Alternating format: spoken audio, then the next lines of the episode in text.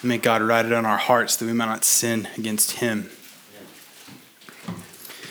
Well, it's good to be, here with you guys uh, once again. Uh, it is my number has been called to preach, and I am thankful that it is a text that is such at the heart of who we are here at RBC. We, I mean, even the, this morning in our membership matters uh, class, we went over this exact text because of its relevancy to how churches are to live together. The title of this sermon is The New Covenant Community. Within this passage, at this time in churches in the church's history, there is a movement going on. There is a transition going on from Old Testament covenant Mosaic, Davidic, uh, Noahic, Abrahamic covenant, there is this transition to the new covenant, the covenant of grace that now we get to walk in. that's why we don't look exactly like synagogues and, and things look like in the Old Testament. We don't do things like sacrifice animals, right? That would be a, a really awkward, you know, Sunday morning worship service for us because the church hasn't done that since this time. We've finally gotten to the point where we understand a transition that is taking place. So, in this passage, we, we talk about something. The first thing that has come up, it says that, and they devoted. So, we live in an age that lacks resolve. We lack conviction, devotion, commitment, these are things that the first century people had. It says here that they devoted themselves to, and then we'll get into the main portion of our text. But what this is talking about, this word devoted, is a resolve. It is a conviction that is deep within them to say, I am for this. I'm going to commit my entire existence to these things. It's the same thing we have heard from Solomon when he, he said, I applied my heart to know wisdom and to know folly. I'm committing all of who I am to know these things, to be committed to these things. So, what things are we going to see in our text this morning? So, it's going to be uh, three points. They're going to uh, kind of round out our, our studying. The cool thing that happens here is for each, so the first verse is almost like an explicit list, and then the rest of it is expounding upon that list. Everything that comes in verse 43 to 47 is a result of one of the things that are in verse 42. So they act as, as pairing. So point one is going to be signs. Signs point to sound teaching. Signs point to sound teaching. I should wrote this down. And then uh, our second point is going to be fellowship makes us friendly.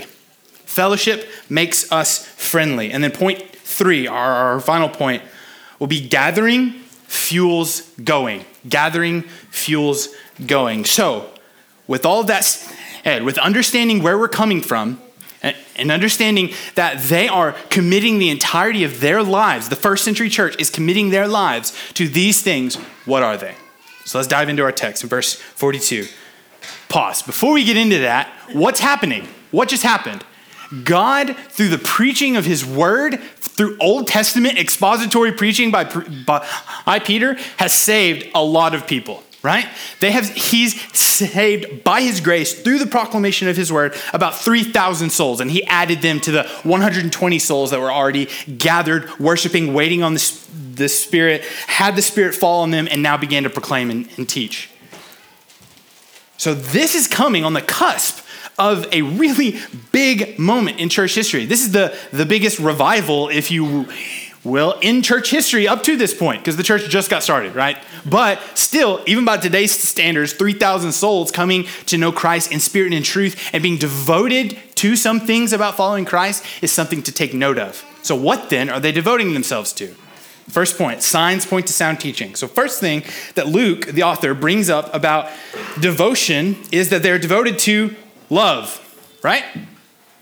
Love, or maybe justice. They're devoted themselves to justice, social activism. How about mercy? That's a good trait. They devoted themselves to mercy. All of these things should f- find their place within a church and have marks of a church, right? Well, yes, but that's not what Luke brings up first. That's not the first thing that they devoted themselves to. It's not these auxiliary things that come as a result of the main thing. But what does he say? There are so many things that Luke could have brought up right here as the first thing to, to, to list as they, as they are uh, devoting themselves to following Christ and living together. If you ever find a list in Scripture where the author lists a bunch of things, take note of the first thing that he always brings up. It's, it's important usually. It's a good Bible study one on one tip. So there's so many other things that Luke could have brought up first. He could have said being missional, which they eventually did, fruitful, cultural, engaging, supernatural happenings, speaking in, in tongues as they just witnessed. But that's not what Luke wants to point out as the most important thing that they're devoting themselves to. What is it? It's the apostles' teaching. It is sound doctrine as given from Jesus to these men and being equipped by the whole Old Testament, because they're Jews, don't forget, right? They know the Old Testament. So the first thing he wants to bring up is teaching, the apostles' teaching. Listen, these people that devoted themselves to the apostles' teaching, they loved to learn. They were consumed with this idea that the, the living God immersed himself in humanity, wrapped himself in flesh in the form of a, a, a virgin born baby, lived this life perfectly, died in the stead of ruined sinners, rose again, and then went up to be with God, is now sitting at the right hand of the majesty on, on high. That God, that Savior, Christ Jesus, he taught things to these men. He didn't teach things to everyone. He preached sermons, yes. But he really instructed these men, even post resurrection, it said he opened their eyes to the scriptures. And so they knew that these men, what they were teaching was from Jesus. They were regurgitating the things that Jesus had instructed them to. And so they loved it. They wanted to learn the things of God. They had an unshakable desire to grow and to know God more fully. They devoted themselves to learning. Sometimes learning to love learning does not come easy, right? It's tough. If you're anything like me, it took a long time and multiple decades before I realized that it is good to love learning. Sometimes it takes the right material, right? To love learning, you really gotta first find that thing that engages you. You gotta first find that thing that lights a spark in you for wanting to know more. For some of us, it's history. For some of us, it's theology. For some of us, it's math. Looking at you, Brooke, that's weird. Okay, right? So, like, we. Uh, we are sparked by something and then we begin to learn to love. So, material actually matters. Thankfully, we have us here today, 21st century Christianity and first century uh, Jews in these verses, these newly converted Christians, thankfully, we have material for teaching that transcends culture, history, time. We have the teachings of Jesus. We have the examples of Jesus' life and the testimony of those he, he affected with his life. We have a material that is first and foremost the direct word of God without error, and so we can learn. Now, that's not direct one to one from what these Christians were going through, right? This is the inception of the church, the, the, the very beginnings of who they are. And these, these men that are, are teaching, that they're devoting themselves to, they're going to go on to write a bunch of works that we now study today. Why do we study things like Romans? That ain't Jesus talking, right? Why do we study things like 1st and 2nd Peter? That ain't Jesus. That ain't the words of Jesus. We should just be about Jesus, right? Jesus affected and influenced and taught these men the right things about Scripture. He opened their eyes to see that the entire Old Testament, that from an early age they devoted themselves to, especially the first five books of the law, they knew these front and back. They knew prophecies, they knew the Psalms, they knew the law, they knew the histories of Israel. These men and all gathered here, those 3,000, they knew that. Jesus opened their eyes to see that is entirely about him, all of it the entirety of Scripture is about him. And so the apostles' teaching was not just theirs, but they learned from God in the flesh. And so when they teach, people need to take note because these are the people who are taught by Jesus, the good, great rabbi. They learned from the great teacher, they learned under Christ. They had a great foundation, being Jews and knowing God's word from the Old Testament. But they did not know fully the scriptures until they had witnessed the risen Savior. They didn't fully understand until Christ showed them and taught them. And so the, the, these men, what did they do? They simply taught what Jesus said. They simply taught and expounded on and put into practical ways the works of Christ. And honestly, these men were truly unremarkable. I mean, we, we've uh, seen in the text already that people are already kind of throwing shade, like, oh, aren't these guys from Galilee? Right? Like, that's, they're not super smart out there. Or, like, we'll see these are common men, right? These are common men teaching in such elegant ways. These men were not super remarkable prior to knowing the risen Savior. But in him teaching and communicating the great things about the, the scriptures to them, they went on to turn the entire world upside down. And we're here as a result of God's faithfulness through those men. So the, the people of this time, they devoted themselves to those men's teachings. And we today are still learning from them, right? We're devoting ourselves to their, their teaching with the New Testament, the canon of the New Testament that we have before us. This is a testament to their teachings. And so we are doing the exact same thing as the believers here. We are devoting ourselves to the apostles' teaching. Because it's their own? No. But it's because Jesus is the one who taught them, and they simply regurgitated and reciprocated and reproduced what Jesus wanted them to, to know and teach others. Jesus gave them a commission to teach. He said, Go into all, uh, to all the earth, baptizing in the name of the Father and Son and the Holy Spirit, teaching them to observe all that I've commanded you. So they took that and they ran with it and they taught all that Jesus had done, all that he taught them, and all that he was. A new covenant church is a Bible centric church. We cannot call ourselves a church that follows in the pattern of these men, in the pattern of orthodoxy, if we are not men that are committed to a Bible centric way of life. We can't do it. They are always learning. They begin to love growing, uh, learning. They begin to grow, and they're always growing. They're always humbling themselves, knowing that they don't have it all figured out, and they're submitting themselves to what the, the apostles are teaching. Listen, friend, if you're here today and you don't know Christ as resurrected, all powerful, merciful, gracious Lord, I want to speak directly to you for just a moment.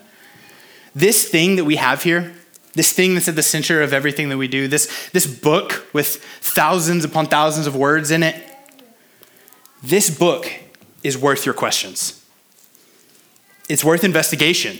It's worth research. It's worth your study. It is worth living your life by. These men are not, are not doing anything different than expounding upon, upon what Jesus had said to them. Jesus came and he fulfilled the Old Testament and he upheld it completed it, if you will. And nowhere else in all the world, in all the words of all the books on the planet, will you find life like you'll find it in these pages. The pages of Scripture are here for us to rely on, to commit ourselves to, to devote ourselves to. And if you don't know Christ, it's to look at, read, study, research, and come to the understanding that Jesus is actually God in the flesh, and that th- these apostles actually are teaching the unadulterated word of God, and that God is wanting to save those who he's drawing near. Only here in the words of life will you find the hope that comes with knowing the author of it. On these pages of the scripture, the, the teachings that the apostles were giving these, these people, the, the words that they've been so familiar with up to this point, you'll find a lot of things. You'll find a God who created the world. You, f- you find a God who created man in his image to walk with him and to love him and to communicate with him. You'll find a people who disregarded that, that obligation, that joy that, that, that they got to walk in, they disregarded it. And so a, a people then fell away from the God who was so good to create them in the first place. And then you'll find a long history uh, uh, of men returning to love the Lord and then falling away, returning to love the Lord and then falling away again.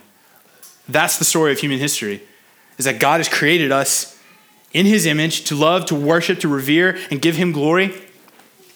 And we're on this constant roller coaster of doing that and then not doing that, doing that and then not doing that.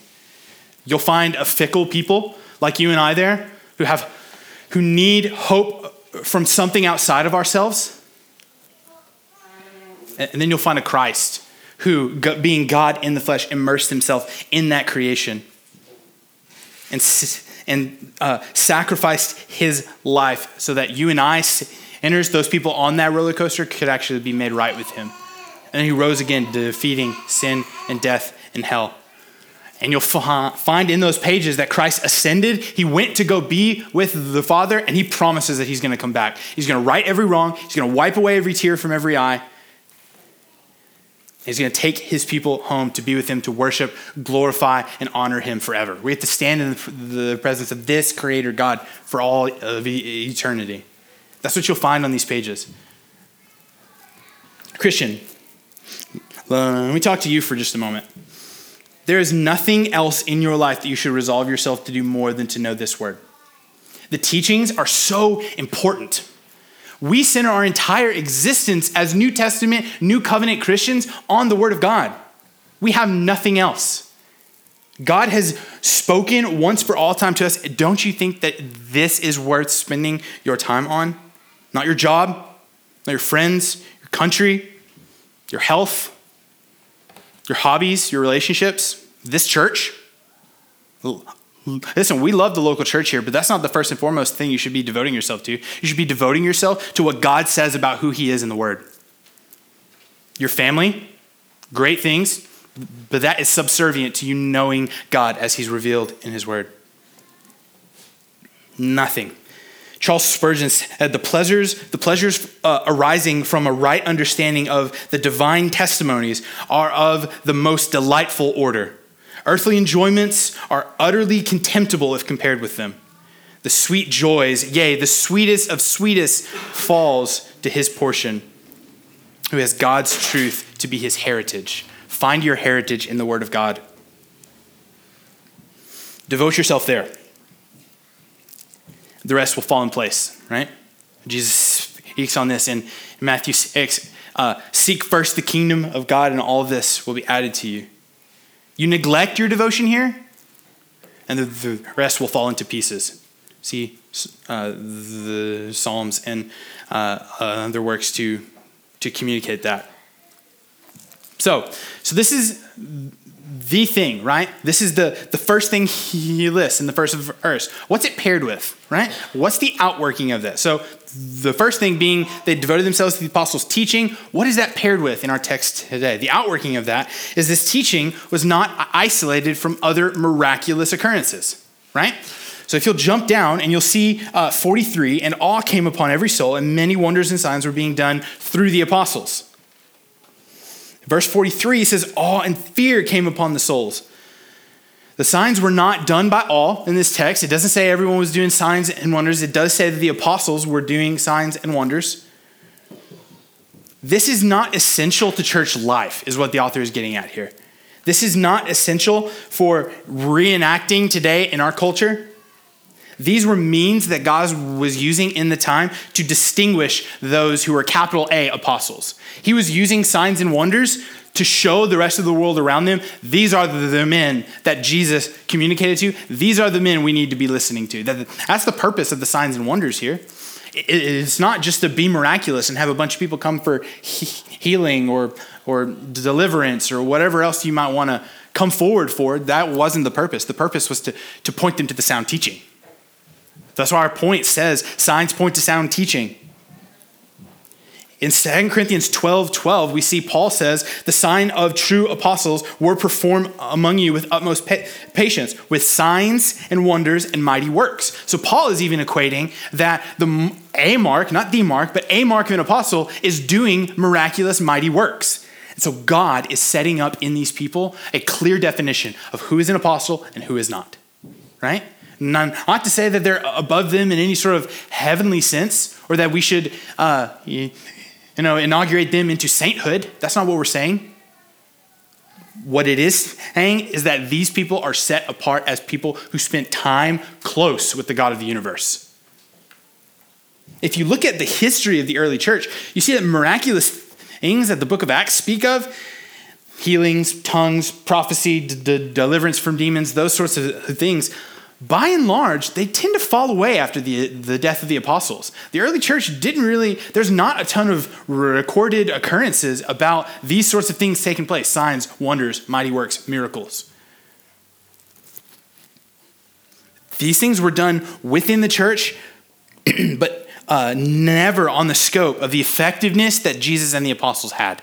Jesus, you can look at the life of Jesus and the, and the life of the early church, and it's marked by signs and, and miracles, way more so than the Old Testament was, the time before Christ, and way more so than the time after their death. It is clear that God is doing something in this season of human history, and He is marking off those in which we should listen to the pursuit of signs and wonders as an accompaniment to regular Christian corporate gathering and practice is a relatively modern thought. The, the, the, idea that we should be coming here to seek the, the signs really didn't start till the mid to late 1800s with a man named Charles Finney who began setting up revivals that people would come to. And then it eventually really got off the, the ground in 1896 in the Shearer Schoolhouse Revival it was really the first occurrence that we have recorded where people gathered together and just spoke gibberish in tongues. The reality is, is that we are not to pursue these things as normal, regular occurrences within the Christian life. Now, can God do what He wants? Yeah, of course, God can do what He wants. However, He has chosen from these people to work not just through the, the signs and wonders, but to use those things to point back to the teaching. God's word is what he's using to change people. God's word is what he's using to send people out into the world with the mission of the gospel.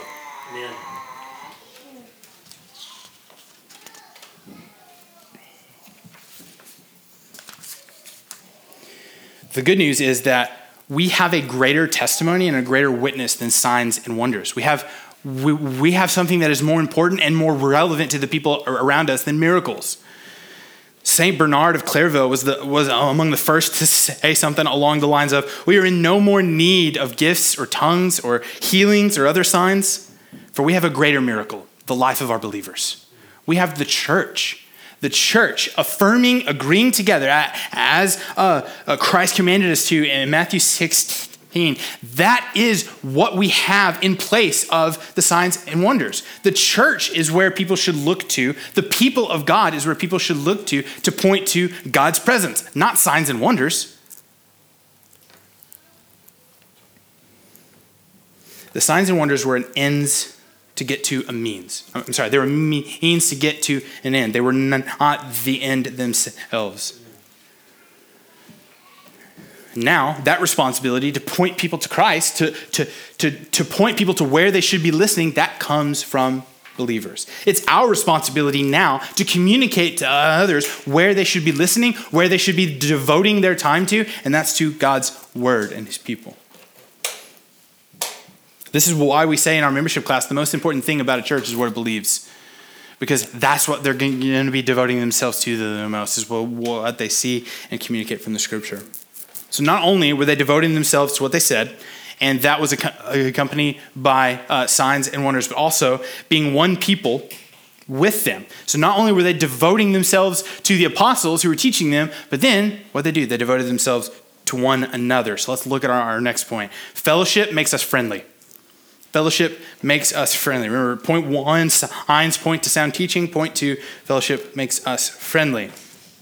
Fellowship that's our second characteristic of a new covenant community. Koinonia might not mean anything to you. This is a term uh, in the scripture, I'm sure it's the Greek word for fellowship. And this word is translated elsewhere. The word here is translated elsewhere as fellowship, yes, but also partnership, participation, sharing, contribution, being common with one another. It's also the term that's used to describe the common language of the time, Koine Greek. Koine, the, the root word is still the same, meaning common, the common Greek. That's what people all over the world, and that's what most of our New Testament is written in, is this language called Koine Greek. So why is this important? This term refers to the unity that these people found among one another. They were common with each other, both in proximity, in time, they were common. They made themselves common among one another. They didn't just love and, and, and prayed for and, and appreciated one another from a distance, but their proximity made them common among one another. Notice that the familiarity that we see uh, in this scripture with fellowship is connected to something else in verses 44 and 45. It says, And all who be- believed were together and had all things in common. There's that word again. They had all things in common. And they were selling their possessions and belongings and distributing proceeds to all as any had need. So the outworking here, so the, the, the characteristic trait is fellowship. They had fellowship with one another. The outworking was they cared so deeply for one another and together for Christ that they devoted themselves to partnering, participating, and being common in one another's lives. They were regular in the lives of each other. This only comes through deep, authentic relationship, and it, and it comes through the outworking of the gospel on a people who care deeply for one another because Christ has cared so deeply for them. That sort of heavenly influenced uh, fellowship was inexplicably normal for them. This was normal. This is just what they did. They knew that, that Christ has saved them. They knew these men were teaching the words of Christ, and they knew that they loved the people around them, and, and they wanted to be around these other people who were uh, believing the same things as them. They wanted fellowship with one another. This was an inexplicably normal thing for them. When they knew little else about what it meant to follow Jesus, they knew that they loved one another because Christ had loved them. Fellowship should make us friendly. It was normal for them to give sacrificially so that their brothers and sisters may have what they need for this life. It was normal for them. Let me be clear here for just a moment. A lot of people have approached this text and wanted to make arguments for things like socialism or communism. That is not what's happening here, right? communism is being forced uh, for everyone to kind of put their stuff in a pile and the government kind of dis- distributes as it sees fit. Socialism is like you can keep whatever you have up to a certain point, and then beyond that, you got to give it to the government and they'll give it to people under a certain th- threshold, right? That's not what's going on here. These new Christians were under no compulsion, no obligation to meet the needs of others, but they did it. They actually just, just gave because they wanted people to have what they needed because they knew God was himself a generous God. They knew that God had given them the gospel, that He had provided for them everything that they needed for this life. And so they wanted to give whatever they had. And it wasn't just monetary giving. They were giving of their time, they were giving of what, whatever resources they had lying around. They were just wanting to help in whatever way that they could. For us, it, it might not look, look like selling everything we have so that our church might be provided for. That might not be what it looks like. James Montgomery uh, Boice puts it this way Those who share in God, those who share in the attributes of God, inevitably share in God's nature, which includes generosity, and they are generous with those around them. It was normal for them to get together frequently. We see that in the following verses that we're going to talk about, they met in their homes. Day by day, they were meeting together. It was normal for them to know one another deeply, confess, repent, help, encourage, equip. They loved one another and they devoted themselves to each other's betterment. They did not call this extreme Christianity, this sort of raw, authentic, life on life Christianity. This was an extreme, this was an authentic community, right? Or whatever you want to call it. This was simply what they knew to be right. This is what you do. Christ saves, he, he saves us from our sin to a people, and within that people, I am to devote my life to loving them. Because together, we're devoting our lives to loving Christ. This wasn't extreme, authentic, new age Christian. This is simply what they thought to be right. And so they, they did it. So much effort is put in churches today, so much effort is put at, at uh, directing and creating sort of like a community culture, right? A culture of like authenticity. So much effort is, is put towards that. So much is d- devoted to making sure people feel comfortable, heard, welcomed, safe, insert whatever you want there. So much is put towards that. So much so that they'll even forsake things like the first thing we read about, like teaching, in order to, to make comfortable those around them. In order to bolster fellowship, we give up the sound teaching. And yet, so little authentic community comes from places like this. So little authentic community is actually taking place in our world, our city. If, if we're being honest, it seems unnecessary and inexplicably hard to get Christians to be like Christians, to love one another, to encourage one another, to bear one another's burdens, to rejoice with those who rejoice, to weep with those who weep. Vance Havner, uh, um, an evangelist and preacher in the late uh, uh, 20th century, said most members live so far below the standard that Scripture sets out for community that you'd have to backslide into fellowship. We are so subnormal that if we were to become normal, people would think we're abnormal. How many conversations have you had with people that are kind of perplexed by the, the, the idea of sitting across from someone at a table, commun- confessing your sin, having them confess theirs to you, repent, pray for one another, and equip one another to go out into this world and, and live righteously, a holy life before God? That is completely perplexing to people on the outside of the world. That, that is not normal to them. So, in order to become normal, we actually have to look abnormal, is what Havner is saying here.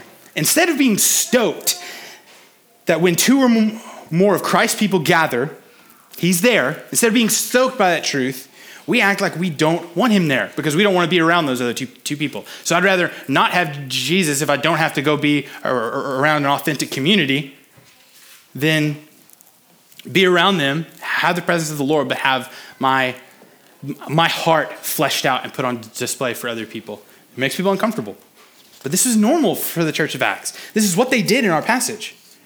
We should be thrilled to do these to do these things. We should be thrilled. We get to see Christ in other people. Do you know how insane that is?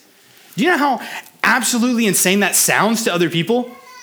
We get to see Christ working through other people when we gather around them, when we sit across from the table, when we talk about the things of God, we get to see Christ in each other. This is a good thing. But have you tasted it for yourself? Have you tasted it for yourself? Of how good that really is. Because if so, if you've truly pressed into fellowship, community, the fellowship of believers, and tasted the sweet fruit that is waiting for us there, you will never want to go without tasting it again. You will not be able to get it out of your blood. You'll see your, for yourself why they thought it to be so normal in the first century. After years of living with authentic, God centered, Bible taught community, You'll wonder how anyone ever lived without it.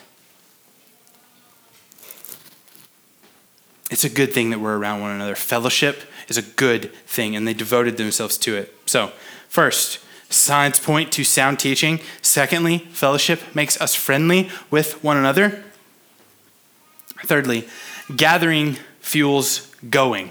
The gathering fuels going. So the last two things on that list in verse 42 is really essentially one thing. So it says that in, in verse 42, they devoted themselves to the apostles' teaching, to fellowship, and to the breaking of bread and the prayers, right? The breaking of the bread and prayers. This term here has a twofold meaning for us today. A twofold meaning. Primarily, this is actually focusing on what Paul in his letters would later call the Lord's Supper or communion that we know it of today, the, the very thing that we're going to take this morning.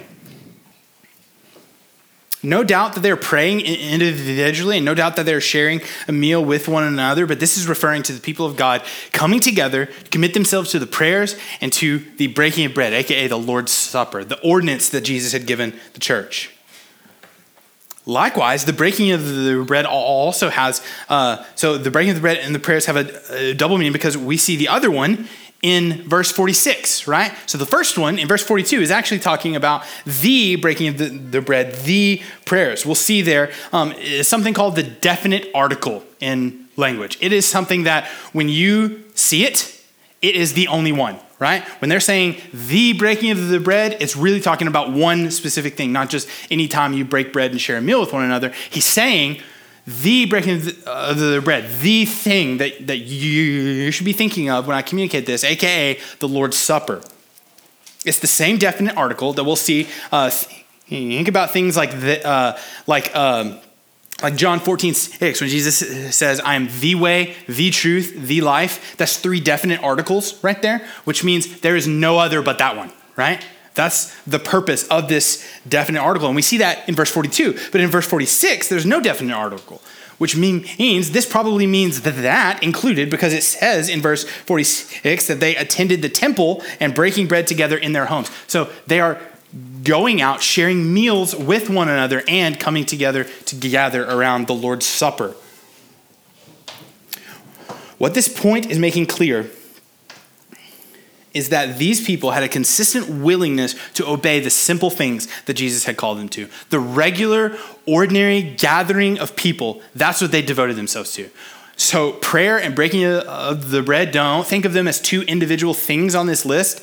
Actually, put them together and uh, think of them as gatherings, right? The gathering of the church. Because when they gathered, they took the Lord's Supper and they prayed. Those are the primary things that they did. Yes, the apostles taught. Yes, they more than likely sang songs. But what it's talking about here is they devoted themselves to the Lord's Supper, reminding them, themselves of the crucifixion and the resurrection, and prayer, acknowledgement that they need God to live this life. That's what they devoted themselves to. So we see in verse 47, the, the second part of it, the result of their consistent willingness to do these things. So the, the simple things that they were doing was they gathered and agreed on Christ's lordship, as he said in Matthew 16. They took the Lord's Supper like he told them to in Matthew 26, Mark 14, Luke 22, right? When he told them to take this Lord's Supper as often as you do it in remembrance of me. And they prayed together just like Jesus instructed them to in Matthew 6, Luke 11, John 17, and so on and so forth. Jesus gave them commands to pray. Jesus gave them commands to do this in remembrance of me as often as you, you do it. They worshiped, y'all. They gathered together, they did what Jesus said, they loved one another, and they worshiped God, both publicly and privately. Many scholars have commented on this, and it, it, seems like there's, there's kind of two, two things going on here. They are gathering at the temple at Solomon's portico or wherever else that they find themselves uh, on that particular day. They are gathering corporately and doing these things, but then they're going home to home and continuing to worship. They're continuing to do these things. They just look a little bit different. We see that they had both the gatherings at the temples and we do these things together as the Lord has instructed us to do, but they're also meeting house to house, praising God and receiving their food with glad and generous hearts, remembering that it is from God that all blessings flow. This trait, this, this bread and prayer, this goes hand in hand with our last, sort of our, our last outworking, right? The fellowship of I'm sorry, this goes well with the, the, the previous point the fellowship of believers, as was there. Uh, so they committed themselves to public worship, but also to the fellowship. They're fueling fellowship with breaking bread to, with one another, praying for one another. This fellowship fueled what they were doing as a new covenant people. The gathering was leading them to worship, right? The gathering was leading them to fellowship. This time here was would have been equipping, encouraging them to take these people, go out those doors, and love one another well to the glory of God. Is it doing that for us? Is it doing that for you? Is the regular, consistent assembly of Redemption Baptist Church fueling the fire of your fellowship? Is it informing and instructing and scheduling time away from here, or is it just here? Can I brag on the Lord in you for just a, a moment? I'd, I appreciate the moment to do that. I love that our people here at, at, RBC make such a discerning effort to break bread and share meals with one another. It's something that we've committed ourselves to from the beginning, and I see it all over the place. It is happening constantly, consistently. It fills my heart with joy to see us trying, right? I'm trying to obey. I'm trying to do this with one another, even though, even through sick kids and crazy schedules and occupational, you know, apathy or whatever else that we, we may find ourselves in, by God's grace, we are still trying to break bread and pray and worship together. And I commend us for that. But look at what they did house to house. They broke bread generously and they praised God. Both things are fueled by their time in public worship and regular assembly of believers. So, though we're really good about breaking prayers uh, sorry, breaking bread with each other over our dinner tables, over uh, uh, tables at restaurants, in a coffee shop, whatever it may be, I wonder how quick we are to invite people into the worship that's already taking place in your home, right? How often do you talk about what God is actually doing in the midst of your home worship, your devotion to Christ, and the reading of His scriptures, and singing with your your family. I wonder how often this crosses us, crosses our mind to invite other people into those practices that we're already participating in at home. Perhaps this is something for us to consider and ponder. But look here. This is the first work together that the first church of Jerusalem, if you will, committed themselves to. So, so these things, the teaching, the fellowship, the breaking of the bread, and the and the prayers, they are committing these the, these things. Uh, they're committing themselves to these things, and these things are showing and outworking. They're having an effect on the people, having an effect on them and the people around them. How do we know that? Look with me at our final verse as we conclude tonight, verse 47.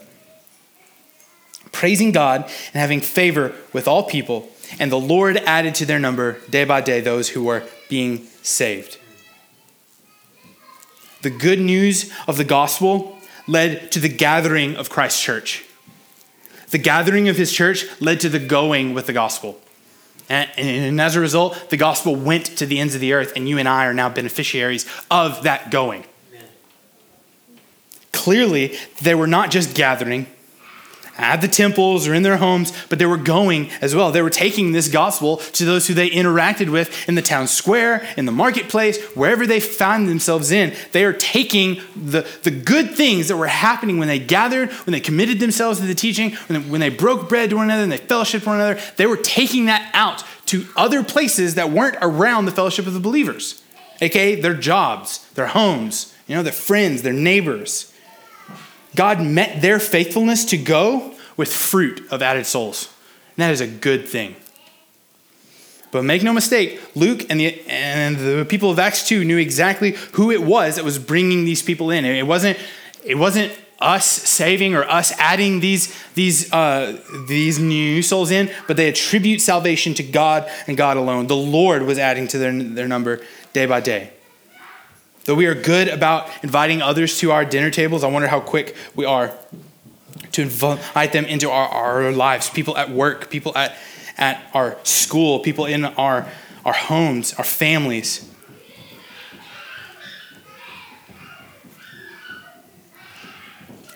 Even with this knowledge that it wasn't Peter, it wasn't John, later, it wasn't Paul, it wasn't, you know, James, it wasn't you know, any of these 120 souls that were gathered there that were doing the work, but God alone was doing the work. God was bringing them in. Even with this knowledge, they weren't sitting on their hands and doing nothing about it. They were going.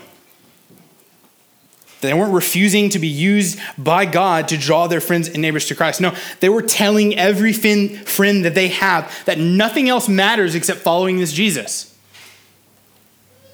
Are we doing the same thing? Are we going in a similar fashion? Are we being fueled by the gathering, the teaching, the fellowship that we have with one another? Is that fueling our going to those around us? Do we have the resolve it takes to not ever be able to get past the invitation that we are holding out through tears to those that we love to follow and worship Christ? Our coworkers, friends, family members, this is what the new covenant community did. This is what church is. This is what the people of God do. We are a new covenant people. We are committing ourselves to these things. They devoted themselves to these good works. And they are good. These things are good. We're only able to walk in them because of the riches of God's kindness to us in Christ. We're only able to walk and devote ourselves to these good works because God first came and loved us. He saved us, therefore, we work for Him. And by that kindness, God molds us as we work good for them. So, maybe to, to conclude with the words of St. Augustine, we do good deeds. We devote ourselves to things. We, we are committed to doing things that God has called us to. We do good deeds, but God works in us in the doing of them. So, in the accomplishment of them, God is working and moving in us he is molding us into better image bearers of His sons, while simultaneously using us to reach those around us that He loves infinitely more than we do. So, what are we devoting ourselves to today? What are you devoting yourself to today? Is there a resolve, a commitment, an understanding to commit yourself to God's word, His people, the gathering and the going? Or is it, you know, school, job, family, any of those things. I pray that we would step into a conversation with ourselves with honesty, with reverence, and that we find resolve within us, just as these first century Christians did. that we would push ourselves to devote our, ourselves to a few things that we might be effective for God in all things. So, would you pray with me after we pray? Bobby's going to come up, he's going to lead us a song, and we're going to take communion. But if you would, pray with me as we thank God for what He's done and the example that He sets for us in His people in the first century. Would you pray with me? God, we love you. We're devoting ourselves entirely to being a people that you want us to be. We ask that when our devotion, our resolve, our commitment to sound teaching, to um, fellowship with one another, to the gathering and the, the breaking of the bread and the prayers, if our devotion, our resolve, or our commitment wanes in those areas, we ask that you would bolster us, that you would encourage us, that you would stir us up to love and good works because apart from you, we cannot accomplish these things. Apart from you, no, no amount of devotion or resolve that a human soul can muster will live up to the standard of your word. But by your grace and empowered by your spirit, we can live in obedience to your commands. And we're grateful for this. So, would you come now? Encourage our, our time together as we sing about the sufficiency of the blood of Christ, because only the blood of Christ can unite a people to this degree. So we love you and we're grateful for who you are. In Jesus' name, amen.